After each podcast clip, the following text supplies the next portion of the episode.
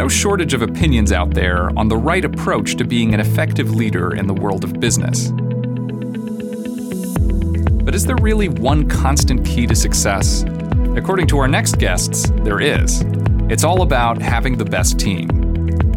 Jack and Suzy Welch are two of the leading strategic minds in business today. Jack Welch is the legendary former CEO of General Electric. Under his leadership, GE's market value increased from 12 billion in 1981 to 280 billion in 2001. Suzy Welch is well known for being the editor of Harvard Business Review. Her book, 10 10 10 A Life Transforming Idea, is a New York Times bestseller.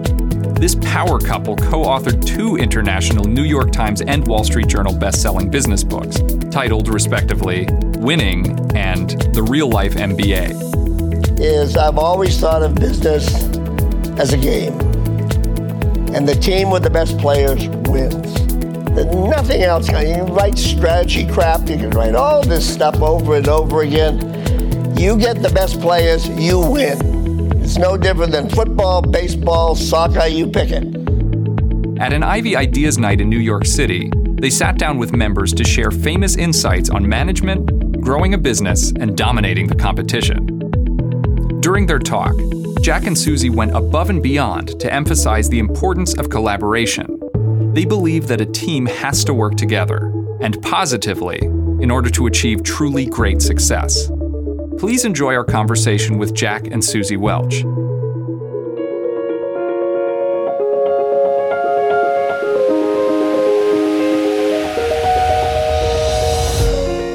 You're listening to the Ivy Podcast by Ivy, the Social University. We are the grad school for life, and our mission is to spark world changing collaborations by introducing you to the most inspiring people, ideas, and experiences in the world. For more information about the Ivy community and to find out about events happening near you, visit ivy.com and email us at membership at ivy.com.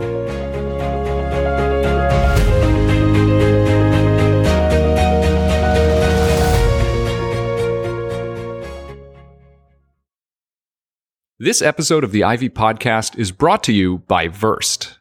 What if WordPress, Google Analytics, and Medium had a baby? That baby would be Verst, the first and only website platform built for the unique needs of professional publishers. Hailed by TechCrunch as the blogging platform with all the optimization tools you need, Verst makes it easy for you to design, manage, and optimize your website. No plugins, coding, or professional help needed. You can even harness the power of machine learning to help you get more signups, purchases, or whatever your business relies on. Anyone can try Verst free for 30 days, and Ivy podcast listeners get an extra 20% off their first two months with code IVY. Additionally, the first 10 Ivy listeners to sign up for a paid membership will also get a personal design consultation with Verst. Welcome. So, to get us started, what would be great is if briefly both of you can talk about your personal story, where you're from, and specifically touch on one experience, one very challenging experience that you would say made you who you are.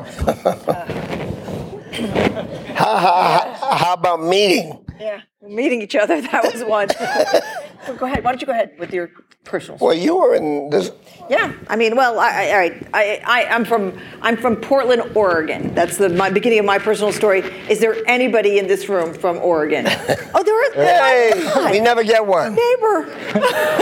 that might be a first. We've just been on a 21 city book tour. That's about the first time I've ever gone that. So um, I, I'm a journalist by trade, and then I uh, I was assigned in the middle of my um, career as a journalist when I was in. It was not the middle, but I was in my late 20s, and I was assigned to cover business, and I went to my first press conference with business, and I did not understand a single word that was being said. So I thought, gee, maybe I should go to school for this. And I ended up at Harvard Business School, and then uh, life went on from there. And I went to Bain, and uh, life bumped along, and, and all was well. And then I uh, went to go interview the CEO of General Electric, and my life took a very large left turn because I got canned when we ran off together. But uh, and so. True story. Um, and, uh, and, and, the, and we lived happily ever after, after I picked myself off, off the floor. And, uh, and uh, we've been uh, writing books together and, and columns and doing a whole bunch of other things since then. It's all good. Amazing. And my Harvard Business School experience was, uh, what year was that? You were there this, last year? What, oh, 88, 80, 88, yeah. 88.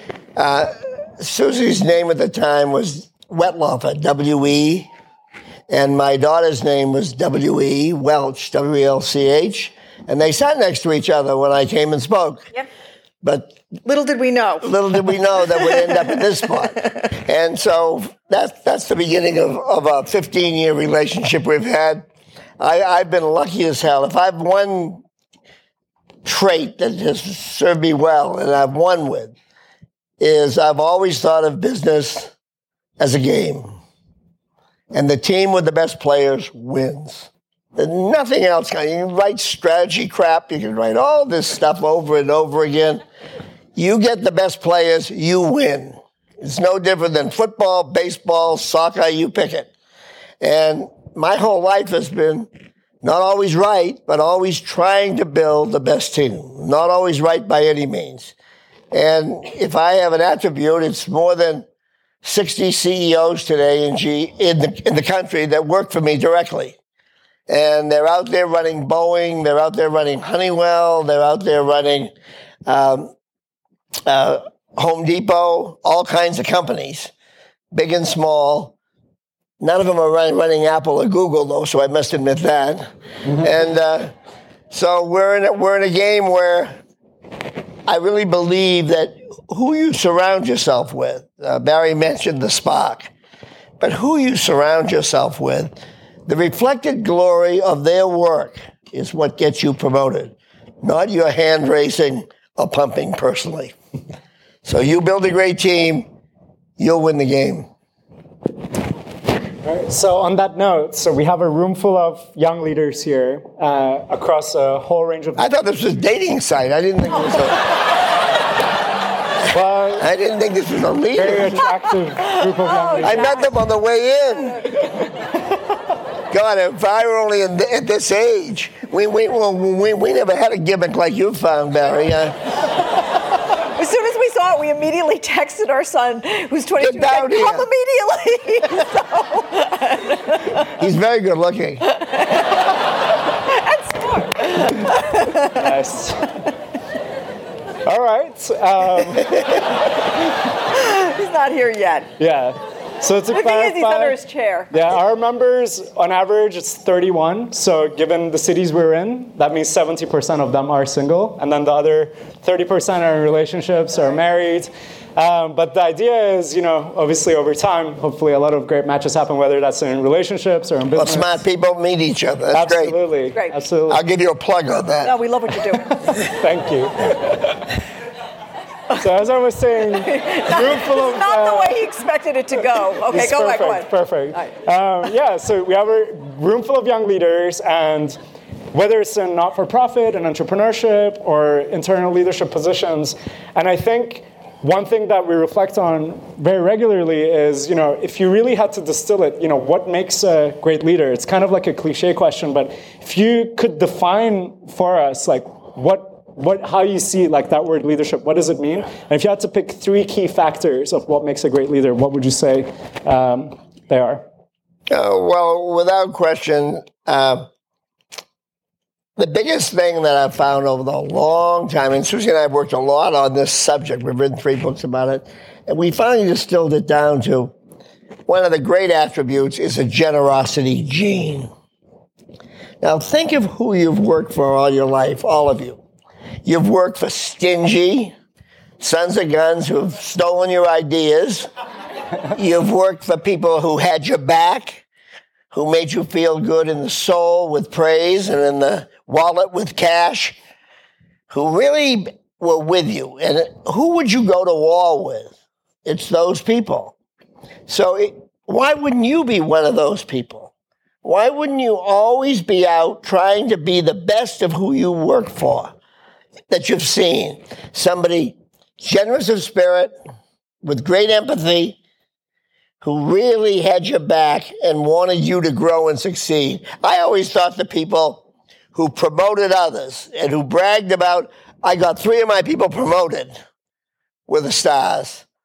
And that really is an enormous trait that if you listen to it, I talked to these kids. Uh, I, I, was at Harvard two weeks ago, uh, three weeks ago. I don't know what the hell it was. And I was. no, it's, it's all blur now. And I was at MIT, and we were talking to these kids, and they, oh, we're going out in- interviewing now. Barry, you got out ten years ago. Uh, five years. Five years. Just had my reunion. Yeah. It, it, but I'm very wise. So. No, no, no, no, no. It's our joint hairstyles that maybe yeah. made the hair. But but but I do think. But every kid I talked to thought of himself as, "Where are you working?" I'm working at Apple. I'm working at Google. I'm working at LinkedIn. I'm going to here and there, and it's almost peer pressure to come back with one of those brands right now.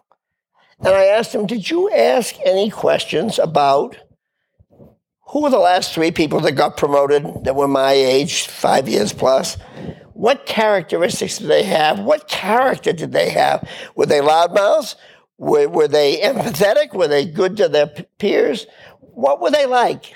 But nobody asked that question. I said, How many of you asked that question? I said, You got to have a degree, you're an MBA. Did you ask about the culture? Oh, no, no, no. No culture discussion. Well, the culture of where you go counts a lot. Now, some of you are old enough now to know that. But coming out of school, those kids aren't even looking at that. But that is, you want to hang out with people you like, people that are fun, people that are doing all that stuff with you. Not some stiffs over here or somebody else over here that's being a horse's neck. So uh, that's one characteristic. Generosity, gene. Now, Suzy will argue it's not a gene. We just don't know if it's a gene. Okay, I think that along with the so we call it the generosity gene because it is just this incredible propensity. The way is when you have a gene that you're sort of programmed to be generous of spirit, you know, promoting people, wanting them to grow, being really psyched when they succeed, never feeling like them getting good is in any way diminishing to you. And so I think that that's a really strong leadership trait that we identify and we talk about in the book. But the other one is that um, we think that when you're a leader, you have to think of yourself as a chief meaning officer, a chief meaning officer. And I think that it doesn't make any difference if you've got five people working for you or 50 or 500. The idea that part of your job is making sure that every person understands the meaning of their work, the purpose of it, how it fits into the whole, and connects it to something bigger than just sort of, you know, a, a bunch of tasks.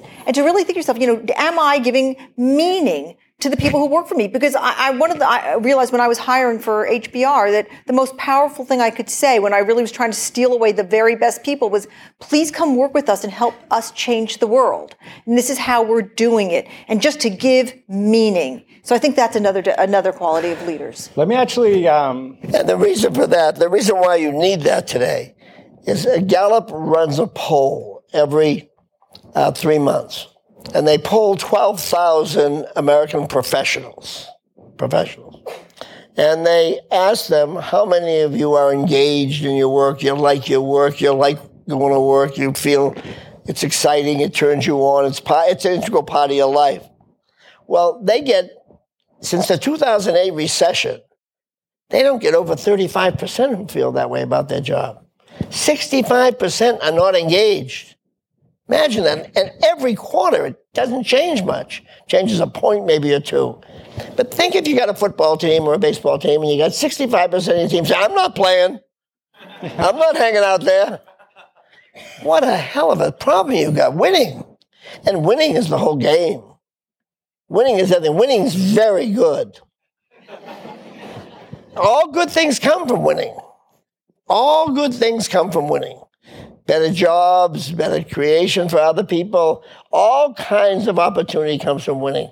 And you can't do it with 65% of your team lying on the sidelines. That's why Suzy's point of giving meaning, purpose to work is critical. It's critical. Otherwise, people are coming in and getting a check, and you're not getting that fun, that camaraderie, that winning, win, the winner's locker room with the champagne, or the loser's locker room with the towel around your head. Right. Where, where, where do you want to hang? Absolutely. And so on this point, we're Ivy's a small organization, and so and obviously, given what we do, you know, we love people. We're all about, you know, being nice, thinking about Yeah. the, like the the more positive aspects, right? Um, one thing I've always reflected on in myself, like since we're in a room full of friends here, I can share very openly. I've always wondered, you know, am I, for example, um, too nice? Because you know sometimes a business does take a certain level of ruthlessness. It takes um, unforgivingness on certain different things. Um, so it's this dilemma where you know Did you say what, ruthlessness? Ruthlessness. No, no, it never takes that. It never takes it because sometimes when you look at different figures, it seems like you know there are people who are you know for example it's not enough that um, they're winning they also want to crush the competition they want to eliminate them altogether and certain characteristics and internally too um, But those are bad people, and and they and they don't belong, and they don't belong in business, and they'll wash out. They, and they should wash out. I mean, I think business requires a certain amount of um, candor about what the numbers are telling you, and a lack of sentimentality. Like there is no last best deal. I mean, and and and, and a certain amount of sort of facing reality. In fact, a lot of facing reality. This person is simply not working out, and we need to love them out the door. We need to help them find, you know, and you got to love them on the way. You love them. Remember that. in Don't ever forget that. when you loved them on the way in, you got to love them on the way out. Help them find a new job. But that kind of okay, so you can call that ruthless, but we we call that sort of loving candor and, and, and facing reality. So, but Love them on the way out as much as you love them on the way in. Remember that one? And remember that a severance dollar is the cheapest dollar you'll ever spend. You build a friend, you build a customer, you build a relationship builder. All those things happen when you treat people on the way out the right way. I mean, we had to get rid of in, in, in years ago. Be, I'm now involved with 24 private equity companies, but we, in GE in the early days in the 80s, we had to let a lot of people go. But the one thing we had, my predecessor left me with a big fat balance sheet. So we could take that money and we could take care of people on the way out. And that is what you, you own it. Every person that leaves that works for you, you own. Not somebody, even if you inherit them, even if you get the job and somebody else had put them there, you own them. And your job is to love them on the way out as much as you love them on the way in. And a severance dollar is the cheapest dollar you'll ever spend. Have you ever seen a newspaper headline that said, Happy whistleblower reports? no, it's always disgruntled employee got treated badly. There was a way? I mean, all you do is cause trouble. Don't get near it. absolutely so it's so, definitely are, so are you too yeah. nice? No, probably not. No, I mean it's great. it's good to hear. It's definitely inspiring to hear also coming from from you two uh, to hear this because I do think that there are a lot of people here, especially in this generation, where like it's all about creating meaning. The competition for talent isn't just about the dollars and pennies anymore, but also much more about like everybody wants to make make a better world to really have a direct impact. So as managers too, it's good to hear that like the generosity gene is the first thing that you mentioned. It's definitely very inspiring.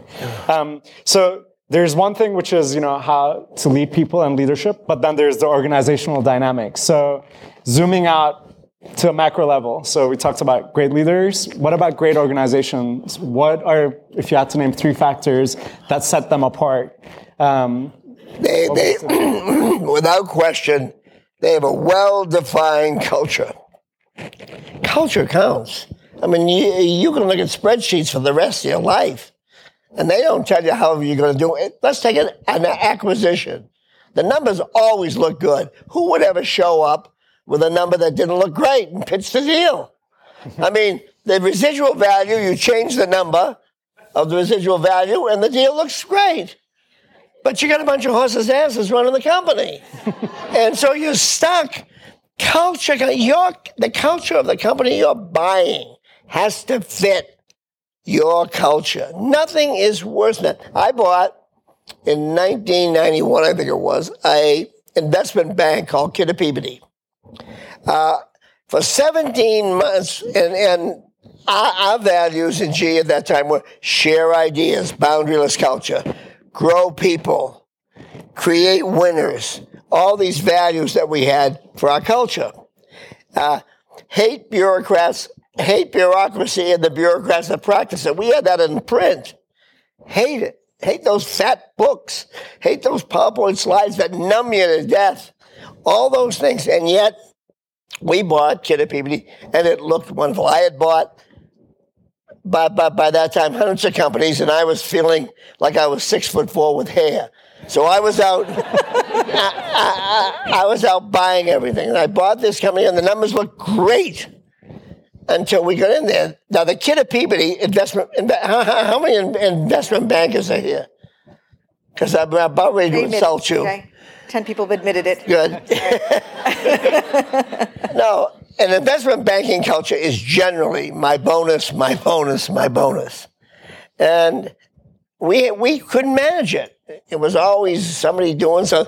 Not that their culture was wrong, it just wasn't ours. And so I got called for 17 months out of 24 months, the dumbest guy in the world for buying Kidder Peabody. We were on the front page. We blew it up at times. We sold it and made a lot of money in the end, but it wasn't worth 17 months of bad press. And, but it gets right to the heart of culture. Culture beats strategy every day. Culture beats all these things. If you've got a team that's really sharing ideas and making, like if I could get the front row here, if I get the best of everything you knew and stick it in this head or in Suzy's head, we would end up so much smarter than we are right now. So the challenge, all of you, is to get more people's brains in the game, sharing more ideas and learning from each other like crazy. And the thing is that some cultures encourage that and some don't. And you know right now, thinking about your own company, whether or not that happens. And I think going up to 20,000 feet again and thinking about great companies. Some companies are yes companies and some companies are no companies. And again, you know if you work in a yes company or no company where the answer to everything is no, we don't do it that way. No, so and so won't allow it. No, and you know, and then there's other companies where a new idea comes or or there's a different way of doing something and and and there's a and there's a propensity towards yes. I mean, that's also, that is part of this culture that Jack is talking about. You know very well what defines your, your culture. It really does come down to what what behaviors are celebrated and what behaviors are, are not. And if you were to kind of think about the past 20 years and I'm looking ahead 20 years, what are some things that have that are definitely going to be changing? And what are some things that will never ever change in your view when it comes to leadership organizations and business? Well everything's faster. Everything is more global. Uh, disruptions occur at the snap of a finger and it's going to be faster. And what won't change is having an open, candid culture where all these traits we just talked about count. Fielding the best team. I mean, it get. I, have got. We've had seventy-eight companies that I've been managing in the last fifteen years after GE. It's true. I'll guarantee you it's true. If you get the stars in place and you get an open culture, we had no busts in the 2008 9 recession. None of those. And these were private equity companies that are broken when you buy them. So you have to fix them from broken wheels. But if you get a team in place that wants to play in an open, constructive way, you can knock anything out. Look what you guys have done. You got you said you had 10,000 members. Look what you've done in a couple of years. It's all about the team, right? It's all about the team. Absolutely. I mean, it, this is not brain surgery. This really isn't. This is about smelling good talent and good people. It's, it just is it. And you know, sometimes what happens is you carry a person on your team, especially if you're in a small company with a small team, and you carry somebody who's not great, who's not carrying his or her weight. and you know, you just, you, most times people wait and wait and wait to ask those people to move along and find a place where they fit better. And it really drags you down. I mean, the reason And they're thinking, why are you so dumb? no, they are. Every, everybody in this room can draw a curve of the best people the medium, the okay people, and the bad people that you work with. Everyone. Now you'll do it in private. You'll do it in your kitchen. You'll do it at night. You'll do it at a bar. Yeah. yeah. You'll do it anywhere. But but And you wonder why the organization is carrying the people who are who are not carrying their weight and who are and you and it's frustrating to you. And you wonder about it, and, but so that's why we- we're stressing the importance of people because it, it sounds so obvious, and yet every organization carries people who everyone agrees are not uh, not part of the team, not helping, not are not are not bringing you forward. Right. And Jack, you had the famous policy, right? every 20, year. 70, 10. Yeah. Would you like to talk about that? Yeah, I mean, and the funny thing is, I was in Boston about, uh, again, four weeks ago, right?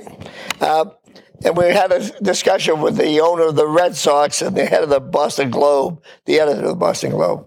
And the subject was baseball and business, which in my mind are the same. And uh, a guy from the back of the room gets up. They love to do this. Uh, Somebody here might be ready to do this now. Tell me about the bottom 10%. Tell me why you focus on the bottom 10%. I finally decided after 15 years of going through where you train them, you show them, you try and take them through the bottom 10, why they're in the bottom 10, you give them a nice exit lump on the way out. I said, why the hell aren't you asking me about why the top 20 isn't 30? Why aren't you focusing on the other end of the game? I should have done that 15 years ago because I've been in there defensively talking with the bottom 10. Why are we worried about the bottom 10? You don't think when you, if you're a Yankees fan or a Red Sox fan, you don't open up the page and say he's batting 160. Let's keep him. You're all trading them in the morning. You're trading them. But what's different about that? It's transparent because the newspaper shows you every morning what the batting average is, what the ERA is, what the football passing percentage is. All those are transparent. So we're all experts. Who should stay? Who should go? Is CC Sabathia done? Or is he still in the game? Is, uh, is, is Alex, is A. Rod going to come back? We can all talk about that. We can look at the numbers. But at work, don't ever do that. Don't ever think that's crazy. it's absolutely crazy. Let everybody know what they. Well, we're in a. Let's try it here. How many people in this room, raise your hand, know exactly where you stand in your business, where what your boss thinks about you, what you think your career is, where it's going. You know exactly what's happening with you, With your career, with your career. how, how many people know exactly where they stand? Raise your hand. We've done this all around the all around the world. This is about right, about five percent. Yep. Now imagine that. Now, is that sinful or what? You ought to be ashamed of yourself if you're a manager. You ought to be ashamed of yourself if you're leading people they don't know where, where they stand. We have a story about this. So we really, really strongly believe that if you're a boss, I don't know how many of you are bosses where you are in your careers, if you're a boss, it is your moral obligation to let your people know where they stand, for better or for worse. To have candid conversations, at least bare minimum, twice a year, where we say, this is what is good about you, and this is where you need to improve. So our daughter, who's 25, just about to be 26, uh, goes out to LA to start her business, uh, her her career in the entertainment business, and she's um, going along. She has a, a what it would sound to you like a great job at a big, well-known company, and she does not know how she, where she stands, has no idea, and she thinks she's doing well on some days when her boss is in a good mood, but when her boss is in a bad mood, We get a call. Uh, yeah, and, uh, more calls than you know about. So there's lots and lots of calls and lots of texting, and I don't know if it's me or if he's in a bad mood. I don't know. You know, is he in a fight with his husband? I don't know what's going on. Blah blah blah. And she's you know rides the roller coaster of her boss's moods. So. A, last Christmas, she calls us and she's completely ecstatic because she has received a raise in her pay stub. Okay, so she's, I got a raise, I got a raise. We're like, that's great. In her pay stub. In her pay stub, okay? They don't tell her her face. She sees it in the pay stub. So we said to her, why'd you get? Did they tell you why you got the raise? Oh, God, no, no, no, no. And we said, well, you got to go in and you got to find out why you got a raise. No, no, no, no, no, no. Terrified to ask the boss why she got the raise because this is the kind of culture where you don't know where you stand. So finally, could you imagine having us as parents? Finally, she finally she goes in because she we knew we, we were not going to let it go, and she sneaks into his office and basically, God knows what it looked like, and she asks him, you know, why did I um, get this raise? You know, and he looks up at her and says, merit. What the hell do you do with it. merit? Period. Period. And she goes, okay, thank you. And then she calls us and she's thrilled to tell us the word is merit. And we said, well, you know, that that's great, dear. So, you know, she, since then has actually gotten a promotion, so obviously she's doing something right, but has no idea where, what she is doing right. And that's, I mean, we're happy she loves her job in general. She loves the business, but it's when you know, as I often say to her, um, when you're a boss, what does this teach you? When you're a boss, you must let your people know where they stand. And she said, "I will, I will, I will."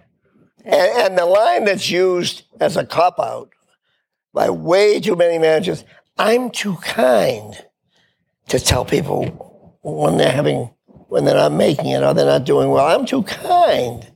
You're not kind. You're a cruel coward." That's what you are. You're a cruel coward because you owe it to those people who get up every morning and come to work to know where they stand and what you think of them, what their career looks like, what their trajectory might be or not be. It's the only way to lead an organization. Thanks again for tuning in to the Ivy Podcast by Ivy, the Social University.